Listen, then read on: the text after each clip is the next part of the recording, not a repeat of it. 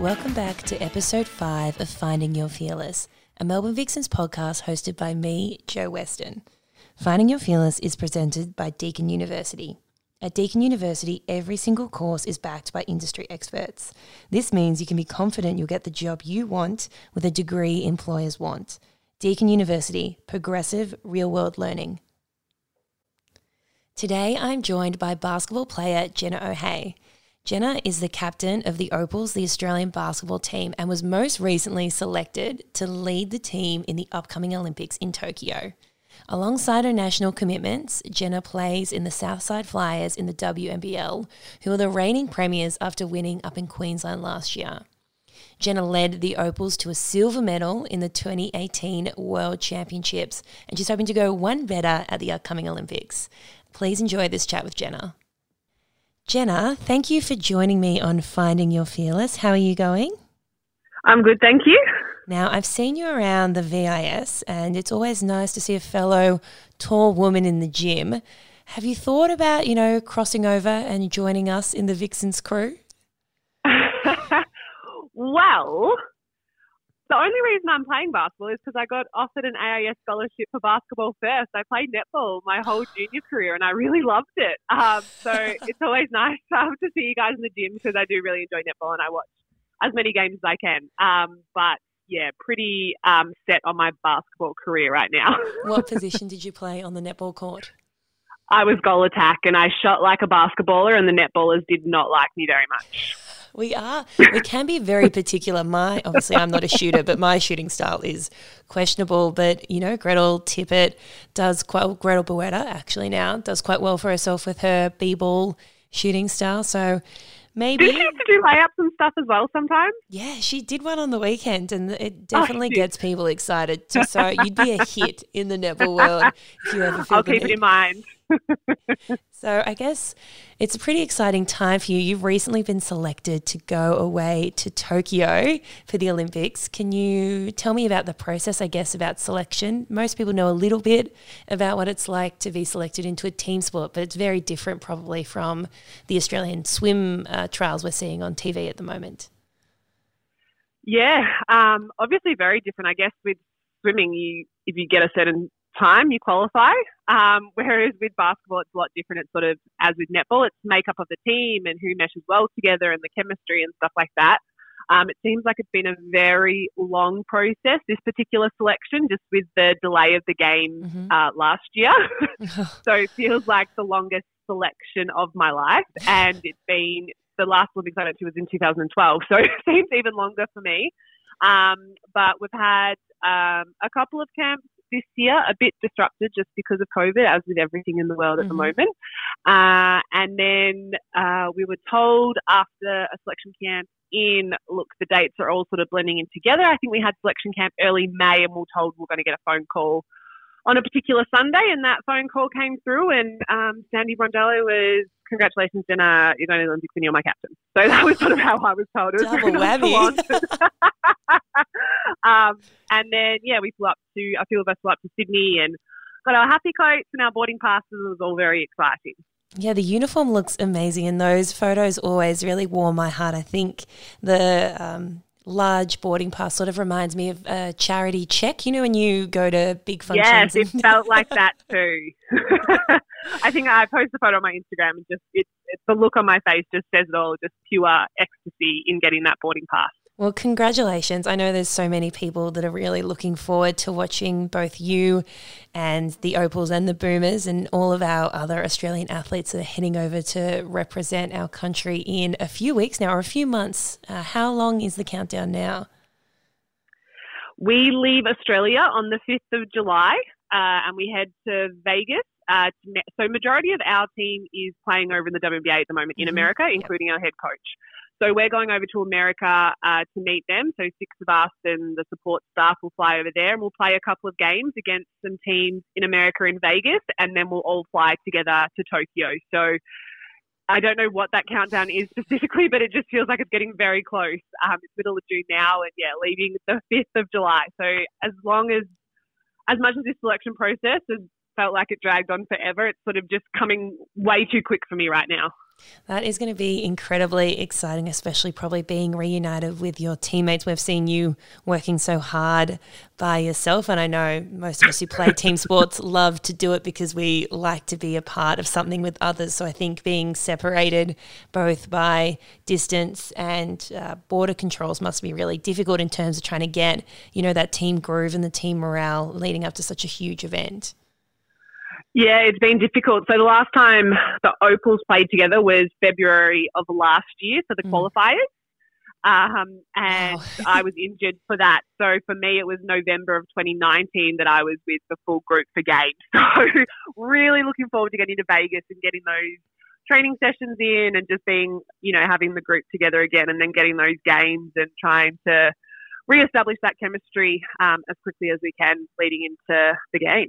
I'm sure it's going to be like putting on your favorite pair of shoes once you cross over to the American shores. But you grew up in country Victoria, and I went to the AIS actually. I was on there a netball scholarship, I think just a couple of years after you. But I mean, if you flash back to uh, that time in your life, I know basketball really had sort of that set pathway about going to the AIS and then going over to America to go and play college. Did you follow that pathway? No, I did not. Um, I went to the AIS and I spent uh, a year and a half there. I went up in um, halfway through year 10. Oh, wow, um, so and then young. I know I was at Canberra High with all the gymnasts, mm. so it was a little bit of a different experience for me. Um, and then did year, it was very funny getting on the bus with Mick and just me just being a giant compared to all of them. Um, and then did year 11 and I just really did not like the schooling there. So ended up coming home and finishing year 12 um, back home in Melbourne. Um, and then went straight into the WNBL um, in uh, Australia, um, and then sort of did the America and Europe stuff after that. Um, so yeah, everyone has sort of a different pathway, I guess. I think college is a lot more popular these days to go over with the mm-hmm. um, education, but uh, my preference was just to go straight to a pro. So that was yeah, uh, seventeen or eighteen. I always find the comparison between probably our two sports quite interesting because where we play in Australia, it's probably the high one of the highest caliber leagues in the world. But for you, majority of basketballers have to go overseas to sort of get access to uh, potentially better training or a better um, ability to play. So where did you head? Did you and a better pay packet generally? Oh yes, of course. We'll we'll circle back to that one, especially because I know that you only get paid um, you're not on you know like a whole year contract you have to you have to follow the money to a degree in terms of trying to play here and then get paid for that contract and then once that one finishes you go and have to find something else so has basketball been able to take you sort of all over the world it's not as glamorous as it seems uh, is it definitely not as glamorous um, but also very thankful because I have been able to travel all over the world. Um, so went to uh, Europe to France when I was quite young. I think I was 21 when I first went over there, and um, it was yeah um, quite an experience. Um, I was up in the north of France and mm-hmm. Um, just couldn't speak the language. There was a lot of travel that I wasn't used to. Extremely homesick. You know, technology isn't what it is today. Back then, um, it was just a Sunday. I'm pretty sure it was Sunday morning Skype calls with my family, which was Sunday night for them. Um, otherwise, you know, text messaging was too expensive and we yeah. couldn't just call on FaceTime or WhatsApp or anything back then. So that was really difficult. I got extremely homesick. Um, and then came home for a couple of years and played back in the WNBL. Uh, and then went over to America and played six years in the WNBA and then played another couple of years later um, in France, which I enjoyed my time a lot more. Mm. Technology was better, and I had had that experience in America with sort of an English speaking country where I felt really comfortable there, and then that sort of helped me transition to, um, to Europe. But it was, you know, I was gone for 11 months of the year, only getting home for uh, three or four weeks each year to see my family, and then it was just abroad playing basketball, um, trying to improve my game. But yeah, that's sort of where the money was um, for me at the time as well. That must have been so challenging, especially when you were quite young, you know, you try and foster relationships and friendships, and it's really difficult to do that from afar. I think anyone who's even just moved interstate in Australia finds that distance challenging, let alone being on the other side of the world in a completely different time zone when technology isn't what it is today. But I guess it's still amazing because basketball is so popular over there, where the crowds um, really different, I guess, to what you probably saw back here when you came and played in the WNBL here in comparison to potentially in America? Because I know it's it's pretty popular over there. Yeah, so different. So in America, um, it's one of the most popular sports and um, it has a really great following. So we always had really big crowds. We were playing in these massive arenas, which was a real thrill. And then over in Europe, um, you generally play in really sort of small country towns, and there's not much else to do in those country towns. So everyone in the town comes to the games. They've got drums and trumpets and just this whole band that's playing um, music throughout the game, and they're just like really passionate. We then play in EuroLeague, so we're going over to sort of like Turkey and Russia, and if we would beat teams, um, say in Turkey, we're walking off the court, we're getting spat on by the crowd because they're just like so um, passionate. Um, they'd be throwing things on the court if their team wasn't playing well. Um, so it was just a very eye-opening um, and different experience, just the passion that those European fans have for their team. And I guess, yeah, that sounds pretty pretty intense. I haven't experienced it, uh, that sort of crowd feedback just yet, but who knows? Hopefully, nothing too, not, nothing too aggressive. But um, I guess amongst all that, you were selected for the Olympics in London in 2012. From afar, that just looked like probably one of the most amazing Olympic Games that have probably happened in the last 50 years or so, other than probably Sydney, which, uh, you know, yeah definitely holds a personal uh, favorite spot in my heart. But how was the opening ceremony? How was the closing ceremony? How did you go in the end in the result? Oh my gosh. So I have a really terrible memory. So when people ask me about things, I don't remember a lot. But two things that I do remember was the opening ceremony.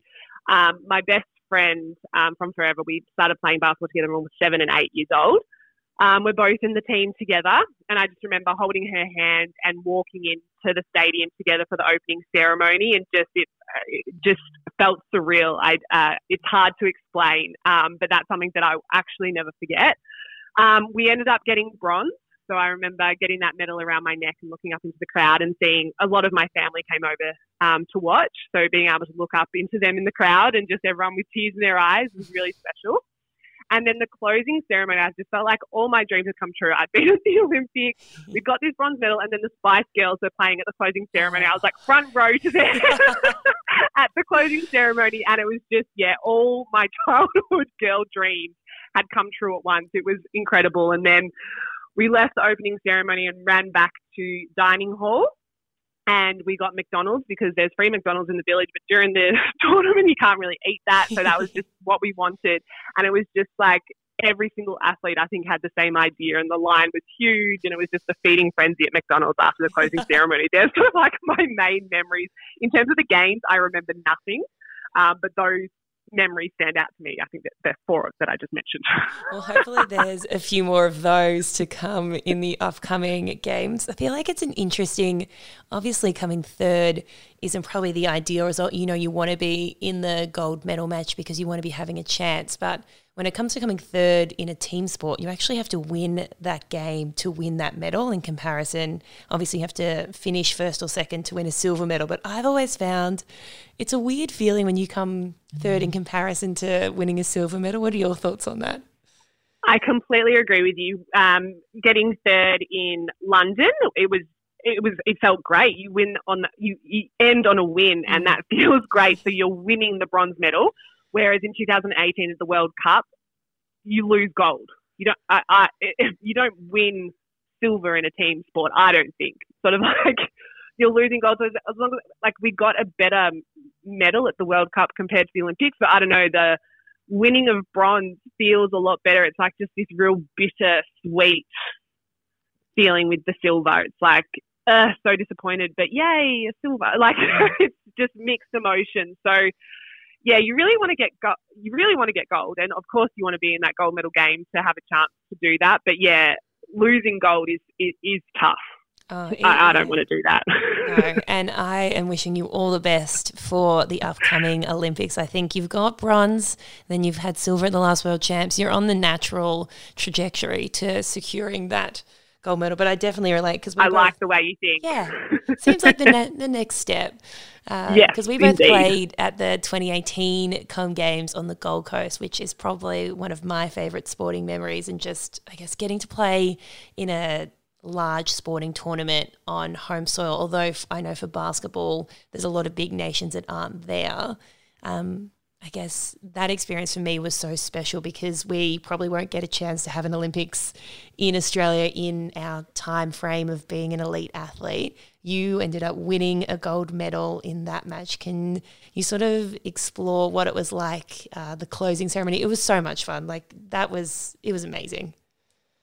Yeah, that tournament was so fun. Um, it's not for basketball. It's not a major tournament for us.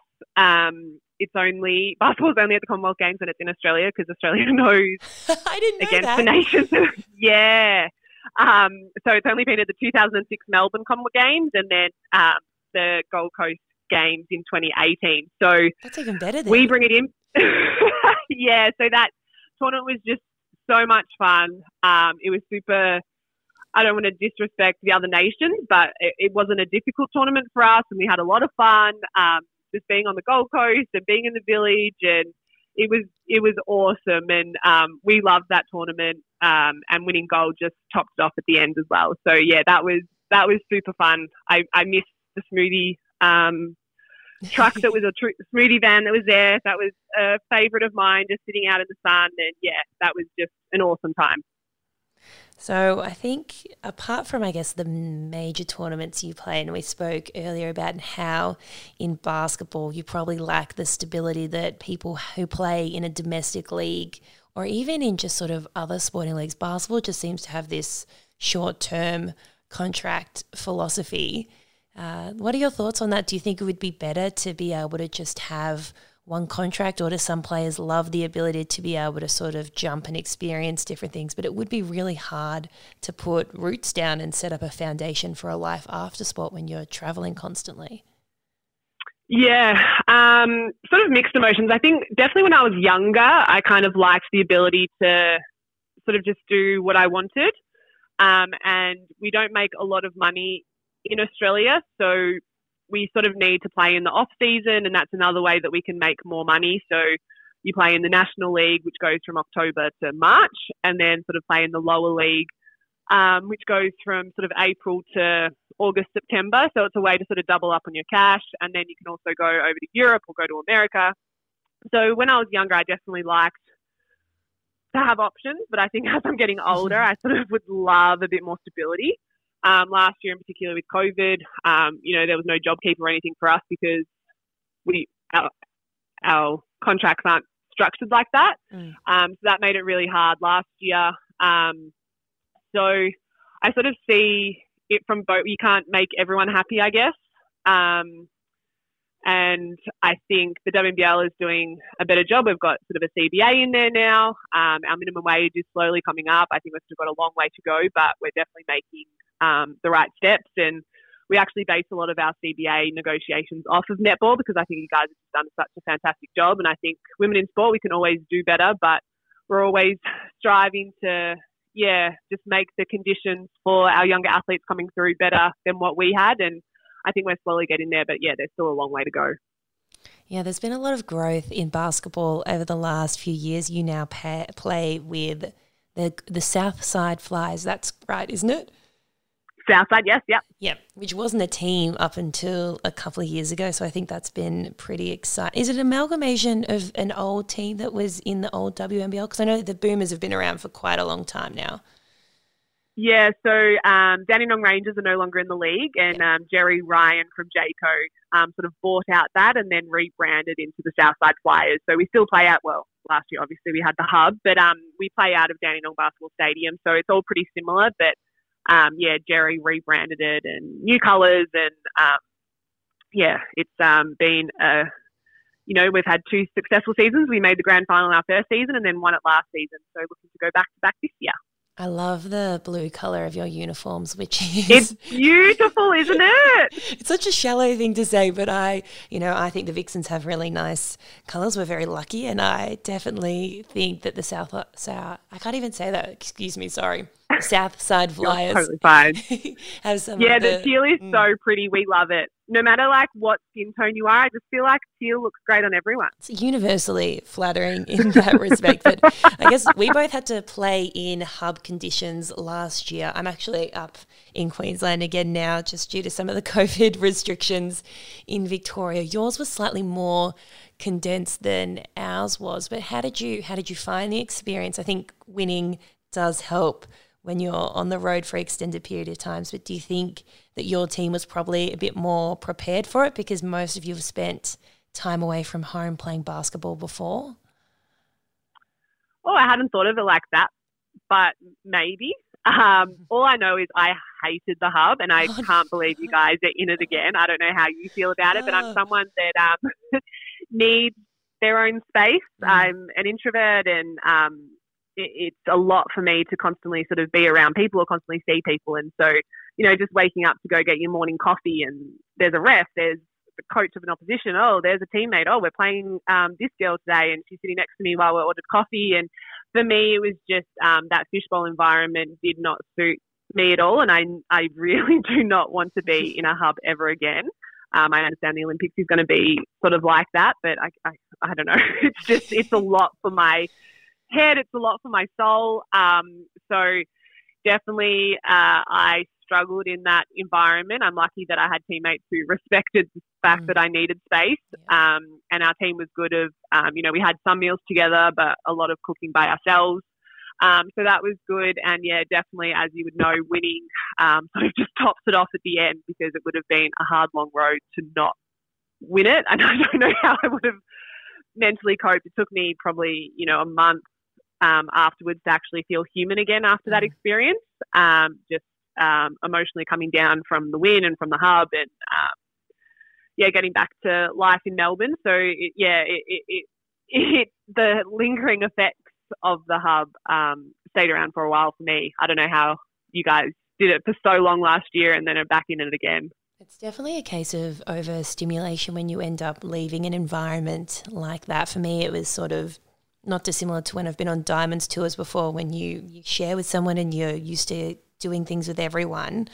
And then suddenly you don't have that it when you get home. And I was like, whoa, like I don't I don't have sort of, I guess, that omnipresent feeling like you sort of have to be on all the time, like you're sort of part of a team all the time, which is not something you really sign up for when you play in a domestic league. You know, you turn up to training, you turn up to games, and you do a lot of your work away from your team to perform when you're together. And I probably am more of an extrovert, so I found the part about hanging out with my teammates really difficult. Oh, not difficult, but I did find being away from my family and friends when all of them were back in Melbourne experiencing the really tough lockdown of stage four. I found that part really hard. I felt I felt a bit guilty a lot of the ah, time ah, whilst we were away. Yeah. Yeah yeah, lockdown wasn't fun. yeah, I guess you did have to experience part of it. I do think being in Brisbane rather than probably a smaller town like Townsville probably helped the situation. Like we're up on the sunny coast at the moment, which is beautiful, uh, but it is um, a smaller environment, and you do you don't have the sort of space that we probably had when we were in Brisbane, where you've got you know there's more than two places to go and get breakfast, or there's more than one supermarket because you were in Townsville or Cairns. Um, we went between the two, um, but we sort of just had one hotel in Townsville, one hotel in Cairns, and so there was four teams in Cairns, four teams in Townsville, pretty much at all times. Um, so it was, yeah, the place in Townsville, there was literally one coffee shop we could walk to, so everyone was there. um, in Cairns, it was, I don't know, maybe a little bit better, but yeah, it was small towns. It was just very um, in your face and no escape. Which you know, when you're home in Melbourne, you go to training and then you can come home. It's so you know, dinner at your parents' place or you go see some friends. There's sort of that escape, whereas it just yeah, it wasn't possible in Townsville and Cairns. Yeah, that does sound pretty rough. I was quite jealous of all of you that had your family and friends present when you won the championship because I did tune in to watch because none of us had that when we were in Brisbane last year because the restrictions and the borders hadn't lifted. And it's always nice to be able to share um, your victories with those who have supported you along the way. But hopefully, for the WNBL at the end of this year, when you guys get back from the Olympics, everything will just be normal and you'll just be able to, you know, play FIFO, fly in, fly out? Look, let's hope so. I thought if that was going to be the case for you guys, and here we are. I don't know if normal is. I don't know. I don't know what normal is anymore. uh, so you're pretty settled back here in Melbourne now. Have you potentially thought about going overseas to play again, uh, joining maybe some of your Opals teammates over in the States, or do you think you're going to stay in Australia for the rest of your career? Oh, the rest of my career is not very long, so I signed oh. another two years with the Flyers, mm-hmm. um, and uh, that will probably almost uh, see my career out. So I really enjoyed my time in Europe and America, but yeah, I'm very settled in Australia now, and um, yeah, happy to be playing in front of fa- family and friends again, and yeah, very settled here. So no, this will be um, just Australia side now. well, I'm glad you've managed to play all over the world in your career because you have been playing for a really long time. I mean, you not saying you're old, your experience, Jenna. Don't misquote me in that. you said really it, not me. Time. You've been playing for a really long time. Yes, not even I just have. long, a really, a really long time. Please don't ignore me when I see you back in the VIS and we're back from Queensland. Black booked you. No, I'm kidding. Oh, no, definitely not. But uh, I guess flashing forward to what the Olympics are going to look like, um, I'm sure I don't have a huge listening base, but there is a lot of speculation about what the protocols are going to be and how, you know, some athletes have been able to jump the queue. I was going to put inverted commas around that, but I guess that is. But I am on the side that, you know, you're going overseas to work. So for me, I think it makes sense in terms of the rollout of that. But you know, you probably have to quarantine when you come home. Do you do you have any info about what that looks like? Yeah, or are you just taking it day by day? I am a person who really dislikes the unknown. I ask a lot of questions. Oh, yeah. You can ask Steve that, um, but I'm always asking questions. Like I like to know things, and because then I can just prepare my mind. Mm. Um, and so I've been asking a lot of questions in this process, and especially being one of the leaders of the team, I want to make sure that everyone's safe and everyone has the information that they need. And um, a lot of the answers I've been getting is we don't know. so that's been really great. But um, from my understanding is we are um, pretty much all fully vaccinated now. We've all had our second shot. So Amazing. we did jump the queue. Um, and I know there was an outcry about that, especially with the rollout in Australia. Um, but I feel yeah, very lucky that we've been able to get vaccinated to keep um, each other safe in Japan, but mm. also the Japanese people. We're going yeah. into their country and um, we want to keep them safe as well. Um, and from my understanding, we're getting tested uh, every day uh, at Tokyo oh, um, wow. to make sure that uh, you know COVID isn't spreading around the village. Um, and my understanding is that it's 14 days of strict quarantine on the way back. So any tips you have with quarantine, I know you've done it. Ooh. Just send them my way. I've done it a couple of times now. I haven't had to do the 14 day um, hotel quarantine. We did it in Queensland, but that was in sort of shared apartments as well with the Vixens. And then I most recently went to New Zealand and we had, that was in managed international quarantine. So we had maybe five days we weren't allowed out of our rooms. And then after that, uh, there was, you know, we are allowed to go out to training and we were allowed to go out in the fresh air time and walk around in circles and try and I get think I dizzy. did see that. yep, just doing just doing loops. Um, so I haven't had better the, than nothing. Yeah, I haven't had the full two weeks, but I feel like you know that's four weeks of semi quarantine, so perhaps it adds up. I feel like lots of good books, and I have a Nintendo Switch because I am a child. Uh, which is a video That's game. That's a good console, idea, actually. And it's really fun. The girls are here I've got this game called Just Dance, which is, I don't know, it's where you put the remote in your hand and you have to do the dance moves on the screen, but it's actually really good exercise. Yeah, I um, have that on the Wii, and yeah. Rebecca Cole and I have it at my house. And on a Saturday afternoon, we're like in a full sweat after yeah. all our dancing. it's so That's a good fun. idea. I think I'll have to get that. Yeah, you might have to take something like that with you, and then oh, how else? It's just about keeping, you know, keeping some sort of routine and making sure you've got a whole lot of Netflix recommendations. But yeah, it's pretty, it's going to be tough. But hopefully, when you have um, an amazing Olympic experience and probably some kind of uh, medal hanging some new jewelry, neck, some new will make it easier. Hopefully, that definitely will make it easier. Um, yeah, so I guess that's super exciting for you. One of the questions I've been asking a few of um, the guests I've had on about um, have you had any sort of serious injuries or issues probably in your sporting career that have sort of made you had to really dig deep and lean on a lot of the resilience you learned being in an elite sporting environment? Oh, have I ever? Um, gee whiz, where do I even start? Um, no, when I was um, 17, I dislocated my subtalar joint. Oh, ankle for anyone wondering. Yes. Um, so I was just at a training session um, and the ball was going out of bounds. I tapped it back in and sort of fell over and then looked at my foot and it was a banana. Um, so um, mum came and picked me up and went straight to the hospital and they put it back into place. And um, their comment to me was, um, "This injury only happens with kamikaze pilots, and you probably won't walk again." I was like, "Great, right. that's what I want to hear at 17." Um, so worked my way back to yeah, walking and then running and then playing. And once I got back to playing, I just kept getting stress fractures on my navicular bone. Uh, yes. Um, yeah, the whole navicular bone. Heard about that one um, from our uh, my colleague Liz Watson. Watson. Yes, I'm sure you've seen her in the gym working sure hard. Sure have.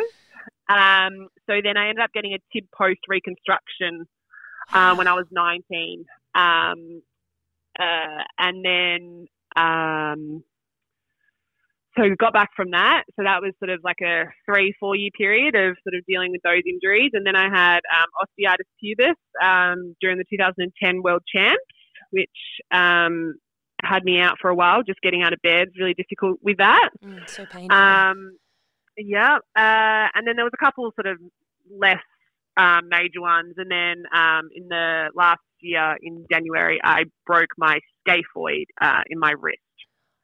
Ah, um, yes. and that was leading into finals and for the um, Olympic qualifiers I missed um, because of that injury. So there's been a few throughout my career and just sort of keep bouncing back.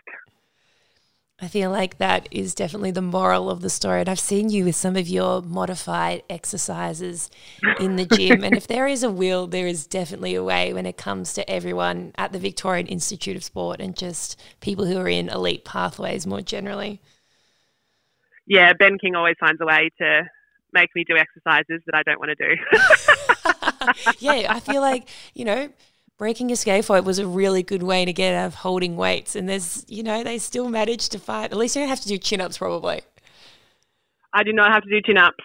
it's been a lo- long time. um, but I think even when I was um, coming back to my wrist, I was thinking the same thing. And then they're like, if you do heavy, so with my left wrist, if you do heavy on your right um, arm, that's 20% um, translation to your left side of your body. I was like, you're kidding me. So I'm instead just doing like my one arm and I'm like, oh gosh. But anyway, I think it did help. I have heard that too from when I've had, I mean, I've had a whole range of ankle injuries, definitely not as serious as a subtalar dislocation. Don't have a lot of ligaments left, but that's okay. I've got plenty of scar tissue just to fill the void. That'll hold it together. That'll hold it. That'll make them really stable. But they do say that, like if you're doing something on one leg, that there's some sort of transfer. I don't really know how that works, but I believe it too. I, you know. that's what they said to me. So anyway, I think it helped.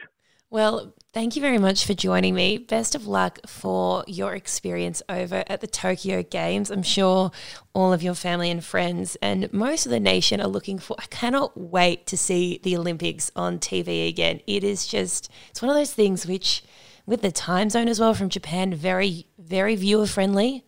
Yeah, very friendly for Australians. It's going to be great. Is there an opening ceremony at all, or are all of those sort of uh, normal things restricted because of uh, COVID? I think they're still figuring out, but I did hear it's going to be virtual. Oh, okay. That'll be fun.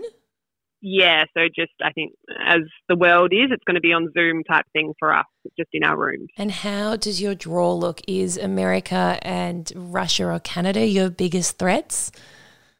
Um, in our pool, um, our first game's against Belgium. They finished fourth at the World Cup in 2018 and Okay. have some really great players. Um, we've also got China in our pool and Puerto Rico. Um, we've played against China a lot. They're always Mhm. um, tough. And then Puerto Rico um, sh- should be, we're not disrespecting them, but should be the easier game of our pool. Um, yeah, it's gonna it's gonna be a tough tournament. Um, there's a lot of good teams. France are right up there. Uh, USA, obviously. Um, yeah, Belgium are good. Spain are good. Yeah, there's a lot of good teams. Japan, the host nation, are going to be good. Yeah, we'll see how we go. Yeah, and they'll have a bit of a home court advantage too, or maybe not much of a home crowd though. Yeah, I, I still don't know if uh, they were talking about just allowing Japanese um, supporters, but I don't even know if that's going to be allowed now, just with the cases that are over there. So we'll see what comes of it um, in the next couple of weeks when uh, the last playbook comes out for us. Well, uh, good luck for it, and I hope you get a little bit of clarity. But I guess we're all having to deal with large amounts of uncertainty. But it's definitely going to be an Olympics for the books, and you being the captain, I guess, is such a big privilege and an exciting opportunity for you to lead the Opals. So um, enjoy. Can't wait to hear all about it and see you on Thank you. TV. I hope to see you back in Melbourne at the gym soon. Hopefully, before you leave, we're we're hoping to be wrapped up here in a couple of weeks. Now that things in Melbourne seem to be out of control, or uh, no, under control, not out Back of control, control. back in control, hundred percent. But for the meantime Fingers crossed so you can get back to your own bed. and my dog, I'm really advocating no. for us to be able to have a team. I'm not sure where what your stance is on pets, but for me, it's definitely um, affirmative. And I just want a team dog. Like, why can't we? You know, we've got a physio and a dog. Absolutely. It would help with camaraderie and just mental health. Like, you need a team dog. I'm not going to say to Steve Hawkins that they're equally as important. However, Billy, my dog, would be a close second. For sure. Steve loves my dog Cosmo. He sometimes comes to treatment with me. oh, what breed is on the Cosmo? bed with me. Oh, Cosmo's a bit bitster. Oh, that's cute. You cute. don't know what he is. that's cute. Just a bit of everything. but he is cute. Yes. Yeah. Bit of everything. Yeah, but he's cute. well, good luck and thanks for joining me, Jenna. Thanks, Joe. Bye. I hope you enjoyed episode five of Finding Your Fearless, a Melbourne Vixens podcast hosted by Joe Weston. Finding Your Fearless is presented by our proud partner, Deakin University. Like me, you can learn from the best with Victoria's number one university for teaching quality. This means you can be confident you'll get the job you want with a degree employers want. Deakin University, progressive real world learning.